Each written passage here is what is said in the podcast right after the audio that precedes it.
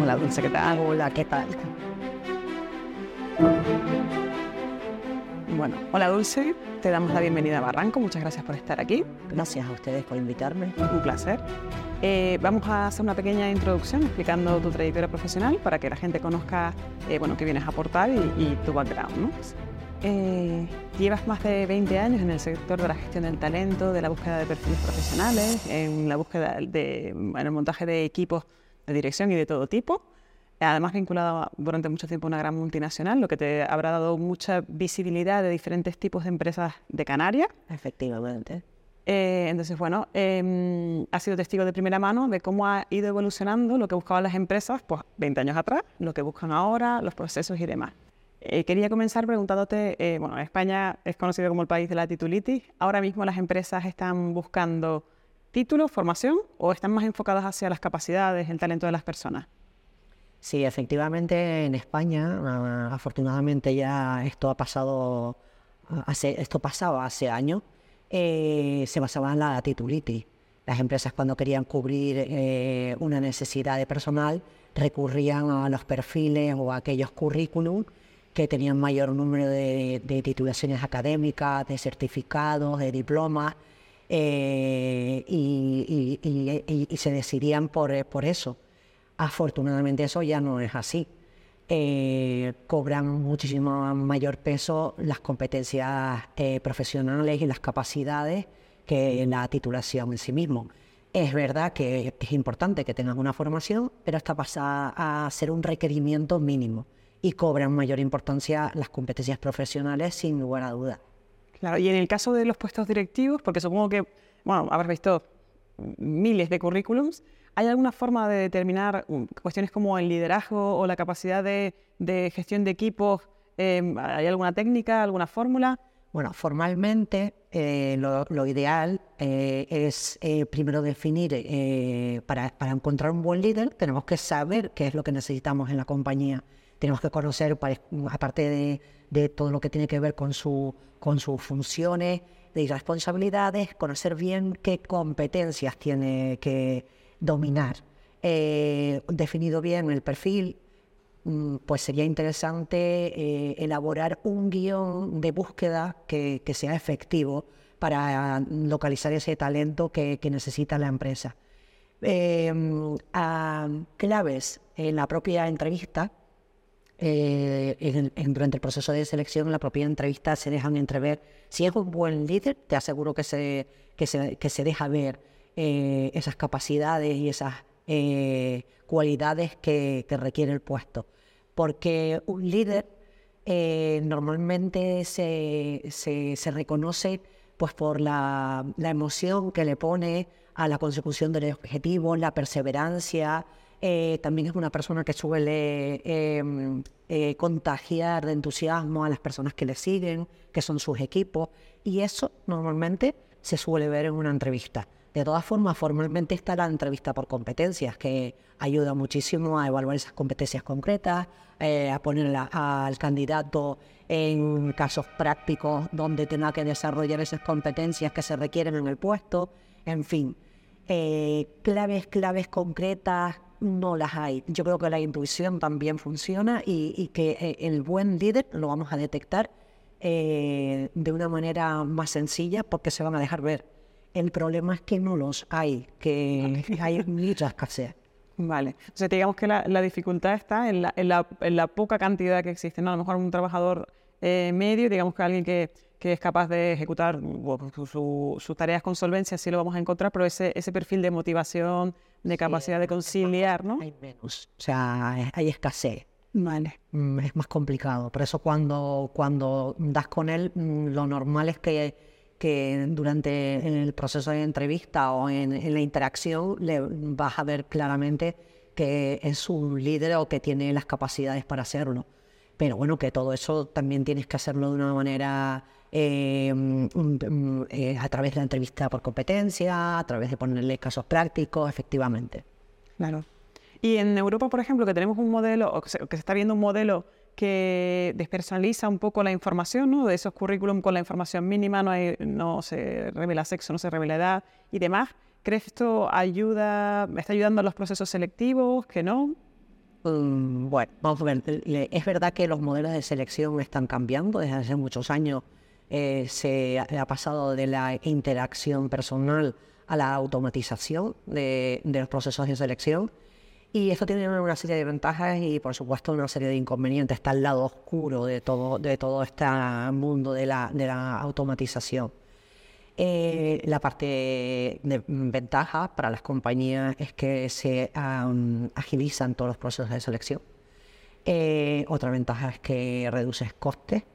Eh, todos sabemos que cuando una empresa se plantea hacer un proceso de selección, solamente atender a todas las solicitudes que llegan, mm, ya se hace un Bueno, pues estos sistemas automatizados lo que hacen es Mm, aligerar toda esa parte, sobre todo inicial.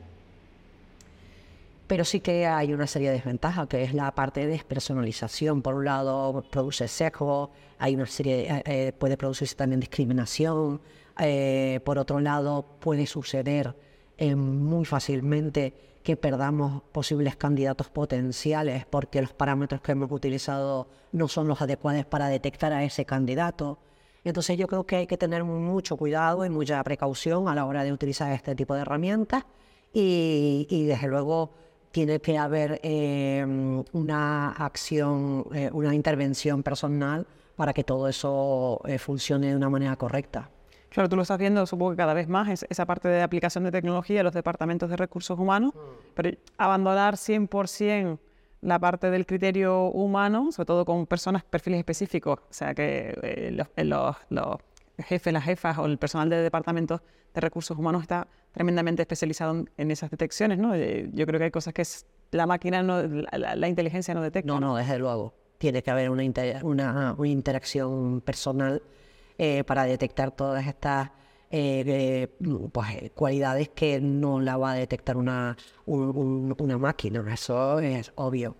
Yo creo que tiene que haber una combinación para que esto sea, para que los procesos de selección sean exitosos.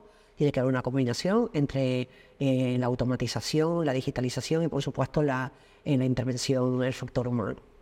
Claro, además, em, comentabas una cosa que es muy interesante, que es el volumen temporal de cuánto le cuesta a una empresa ¿no? buscar, eh, encontrar a un candidato, recibir los currículum, filtrarlo. ¿Cuánto crees tú, cuando una empresa está creciendo o a partir de qué punto crees tú, oye, ya se le hace necesario un perfil de un departamento interno o externo de recursos humanos? Bueno, esto es un poco, normalmente en, la creación de un departamento de, gestión de personas o, la, necesidad de solicitar eh, ayuda para esta gestión mm, viene normalmente determinada por el número de personas en plantilla. Pero es verdad que eh, yo creo que eh, esta necesidad surge en el momento en el que tú tengas que ah, incrementar tu plantilla, en el momento que te, plan, te plantees hacer unos planes de desarrollo para tu, para tu gente o establecer unos planes de flexibilidad, Em, bueno, eh, o, cualquier eh, aspecto que tenga que ver con todo el ciclo del, talento, porque eh, normalmente este, este tipo de funciones, cuando no hay departamento de, personas, se delegan al departamento de administración o incluso a la propia dirección, departamentos que ya normalmente están colapsados y ya tienen sus funciones y no tienen tiempo para hacer esta gestión, porque la gestión de personas no es solamente con entrevistar, contratar y luego terminar y finalizar el contrato. No, durante todo ese proceso, pues tienes eh, que trabajar primero la atracción del talento, luego la retención del talento, luego el desarrollo del personal. Hay muchos aspectos que si se delegan en otros departamentos no vas a poder hacerlo de una manera adecuada. Con lo cual, en el momento que necesites ampliar tu, plantilla, eh, eh, pensar en planes de formación, pensar en planes de flexibilidad, eh, en, cualquiera de esos momentos ya tienes que pensar, si no en crear un departamento de recursos humanos, no, es necesario, pero sí que eh, recurrir a servicios externos o a asesores externos que te, que te ayuden en este, en este proceso. Claro. Em, además, yo em, entiendo que no todos los perfiles son igual de difíciles de encontrar o no. ¿Cuál crees que son ahora mismo los perfiles más difíciles de encontrar? ¿Qué puestos son los más difíciles de cubrir o qué perfiles sectoriales son los que es, más complejo de, encontrar? A nivel, sectorial, yo diría que, bueno, en, en los estudios dicen eh, que son los, eh, los puestos de IT, desarrolladores de software, eh, administradores de nube, arquitectos de nube, eh, especialistas en ciberseguridad, etcétera. Los puestos IT, el sector sanitario, también hay muchísima deficiencia eh, y carencia de perfiles cualificados. Eh, todo lo que tenga que ver con la hostelería, también son perfiles muy demandados. Eh, los perfiles con idiomas, también. Y a nivel profesional, pues los puestos directivos, mandos intermedios, eh, son los perfiles más demandados ahora mismo en, el mercado. Hay, un, hay datos que indican que em, cada vez hay mayor em, salida laboral para las FP. Es, así, ¿no? Realmente. Sí, ahora mismo seguramente tú misma cuando en tu casa dices, uy, que se me ha caído aquí, eh, tengo que arreglar un, un tema eléctrico o tengo, necesito un carpintero y te cuesta encontrarlo. Efectivamente, las profesiones, eh, los oficios, eh, mm, hay escasez de personal. Así que sería ideal eh, pues que la juventud también pensara no solamente en sacarte un título universitario, sino en valorar las otras opciones, que muchas veces tienen muchísimas más salidas e incluso al final terminan siendo mejor remuneradas, muchas veces pues porque hay muchísima escasez. Así que creo que sí. Claro, entiendo que habrá que haber un, equilibrio, ¿no? Venimos de una sociedad que en un momento dado eh, orientaba a todo el mundo a la salida universitaria porque se pensaba que se viviría mejor, pero ya ni siquiera es así, ¿no? La realidad ni siquiera. Y de hecho, eh, yo recomendaría a muchos padres y a muchas y escuelas de formación o a, ayudar a, a, entender a los, a los jóvenes que no solamente está la opción de la carrera universitaria, que la opción de formaciones profesionales, los ciclos, eh, mm, aportan muchísimas salidas, mm, van a encontrar trabajo mm, según salgan y con muchísimas, muchísimas posibilidades. Así que yo creo que sí que hay que apostar por la formación profesional, sí o sí. Fantástico. Bueno, queda recogido. Eh, y después, bueno, quería hacerte una pregunta sobre eh, esa idea de multidisciplinaridad o de, o de, perfiles complementarios, ¿no? Porque a veces parece que sectorialmente las empresas, como somos de un sector, tendemos a hacer perfiles muy similares entre sí, o de perfiles que, que piensan igual o que, o que tienen determinados rasgos de personalidad muy similares. Y sin embargo, cuando ves las grandes empresas que han tenido éxito, son, suelen ser socios o personas asociadas que son muy diferentes entre sí, ¿no? ¿Crees que al final es necesario diversificar, eh, tener pluralidad para poder hacer un desarrollo mejor o más amplio? Mm, tú mismo lo has dicho. Has dicho, las empresas que tienen éxito tienen eh, perfiles mm, completamente diferentes, eh, con distintas formas de pensar, con distintas de, visión. Y por supuesto, esto aporta muchísimo valor a las compañías, no solamente para llegar a un objetivo, sino para crear estrategias eh, la diferencia de opiniones eh, nos va a ayudar a, tener más ideas a la hora de, avanzar, crecer y ser empresas de éxito. Y bueno, no tienes más que ver que en el exterior, en el mundo real, todos somos, mm, mm, hay diferencia de opiniones, hay diferentes formas de ser, formas de pensar, y esto es un rotundo sí a la pluralidad dentro de las empresas. Fantástico, nos quedamos también con ese, con ese detalle de cara también a, abrir desde el punto no solamente desde el que aplica, sino desde el que, desde el otro lado, ¿no? desde la mirada que tiene que recibir un currículum, que a lo mejor resulta un poco más disruptivo, un perfil un poco más disruptivo, pero al final va a sumar, ¿no? Va Efectivamente. a enriquecer. Genial. Antes pasaba que mm, em, las personas pensaban en jubilarse en la empresa prácticamente la primera que, en la que trabajaban, ¿no? Esa idea de después de 20 años en la empresa, después de 30 años en la empresa, me jubilo, ¿no? Y ahora lo que estamos viendo es una dinámica de un cambio pues mucho más acelerado. Eh, creo recordar que en Estados Unidos el promedio de empresas son de 11 empresas durante la vida laboral, ¿no? Entonces, ¿a qué se debe? ¿Estamos copiando otros modelos? ¿Hay alguna, alguna cuestión que hace que eh, los perfiles más jóvenes tengan esa predisposición al cambio? Eh, sí, efectivamente ya no es como antes. Antes un trabajador tenía, su objetivo era encontrar un trabajo estable y, permanecer allí todo el tiempo posible. Ahora los jóvenes no tienen esa visión, tienen otras expectativas. Para ellos eh, mm, el trabajo no es un fin, sino es un medio eh, para mm, conseguir resolver una serie de necesidades. Eh, y necesitan sobre todo sentirse identificados con las empresas. Para sentirse identificados con las empresas significa que las empresas tienen que ser muy atractivas.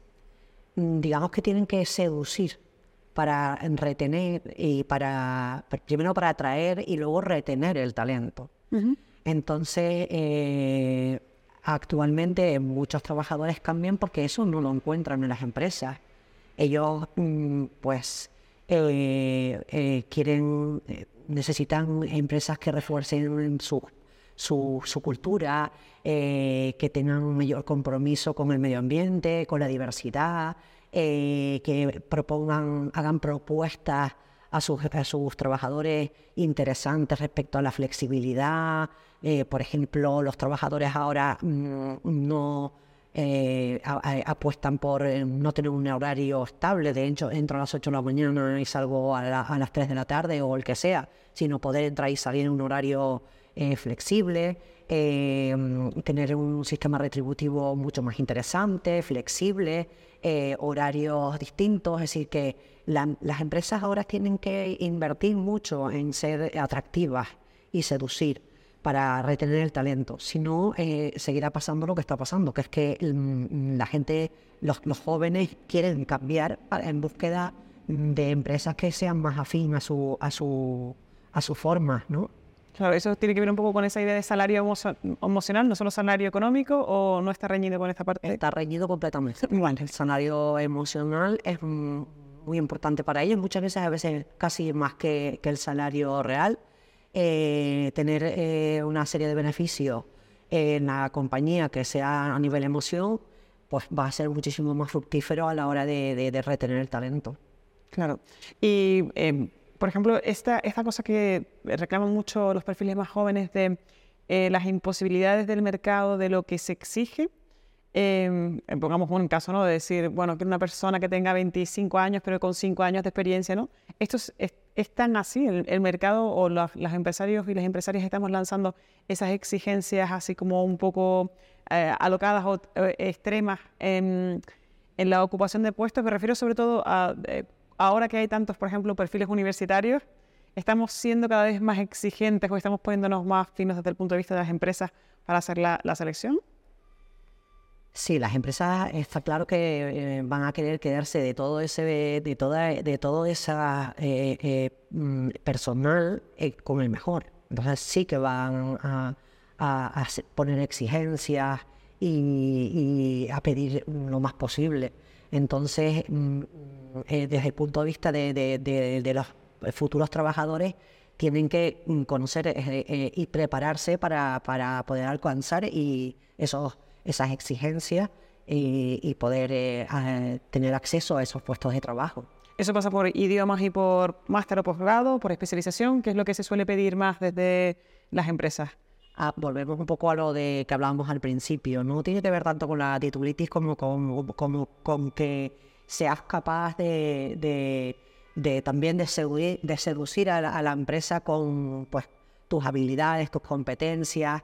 Eh, la gente que está en el mercado tiene que saber que tiene que, que, no, vale solo con, con, tener una buena titulación o una buena formación, que efectivamente, por supuesto, mm, es importante, pero no es lo más importante.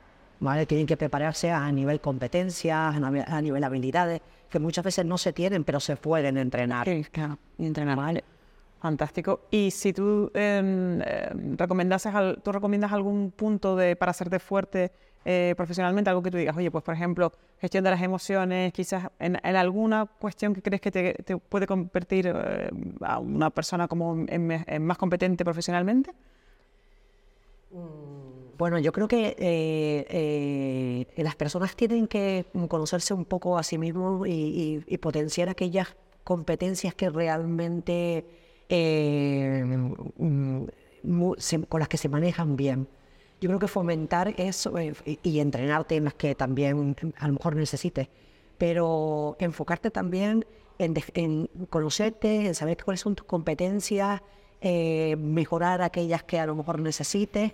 Eh, esa sería un poco mi, mi, consejo para las personas que están en, búsqueda de empleo. Mm, mirando muchas veces los currículum, que hay mucha gente que le gusta aportar información extra que no tiene que ver con lo formativo, sino tiene que ver con lo personal. Bueno, pues si hacen un, si practican un deporte colectivo o de repente, pues si tienen una afición determinada, ¿nos puede dar pistas de, por ejemplo, si un deporte colectivo tiene capacidad para el trabajo en grupo o si tiene alguna eh, afición un poco más artística que pueda tener un punto más creativo en sus planteamientos? Yo creo que sí. Eh, yo creo que hay que tener en cuenta eh, esa información extra a, la hora de, valorar a los candidatos. Un, candidato que practica un deporte de conectividad, tipo el fútbol, el baloncesto, ya está acostumbrado a trabajar en, el trabajo en equipo y sabe, tiene, ha adquirido ya de una manera natural las habilidades eh, para el trabajo en equipo, igual que el, el, el, artístico. Sí. Eh, por supuesto que una persona que le gusta el arte eh, va a ser una persona con muchísima mayor creatividad y va a tener muchísimas habilidades mm, más que otros que no. Así que yo creo que sí que hay que tener en cuenta toda esta parte que no tiene tanto que ver con el currículum como con su vida personal a la hora de, de evaluar un, un posible candidato. Perfecto, pues muchas gracias.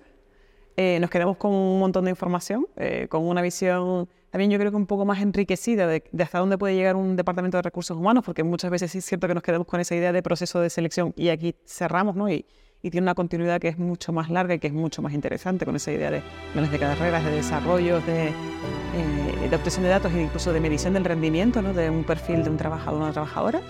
Eh, pues muchas gracias por venir, Dulce. Ha sido un placer. Muchísimas gracias a ustedes por invitarme y espero que cuenten conmigo cuando lo necesiten. Así será. Muchas gracias.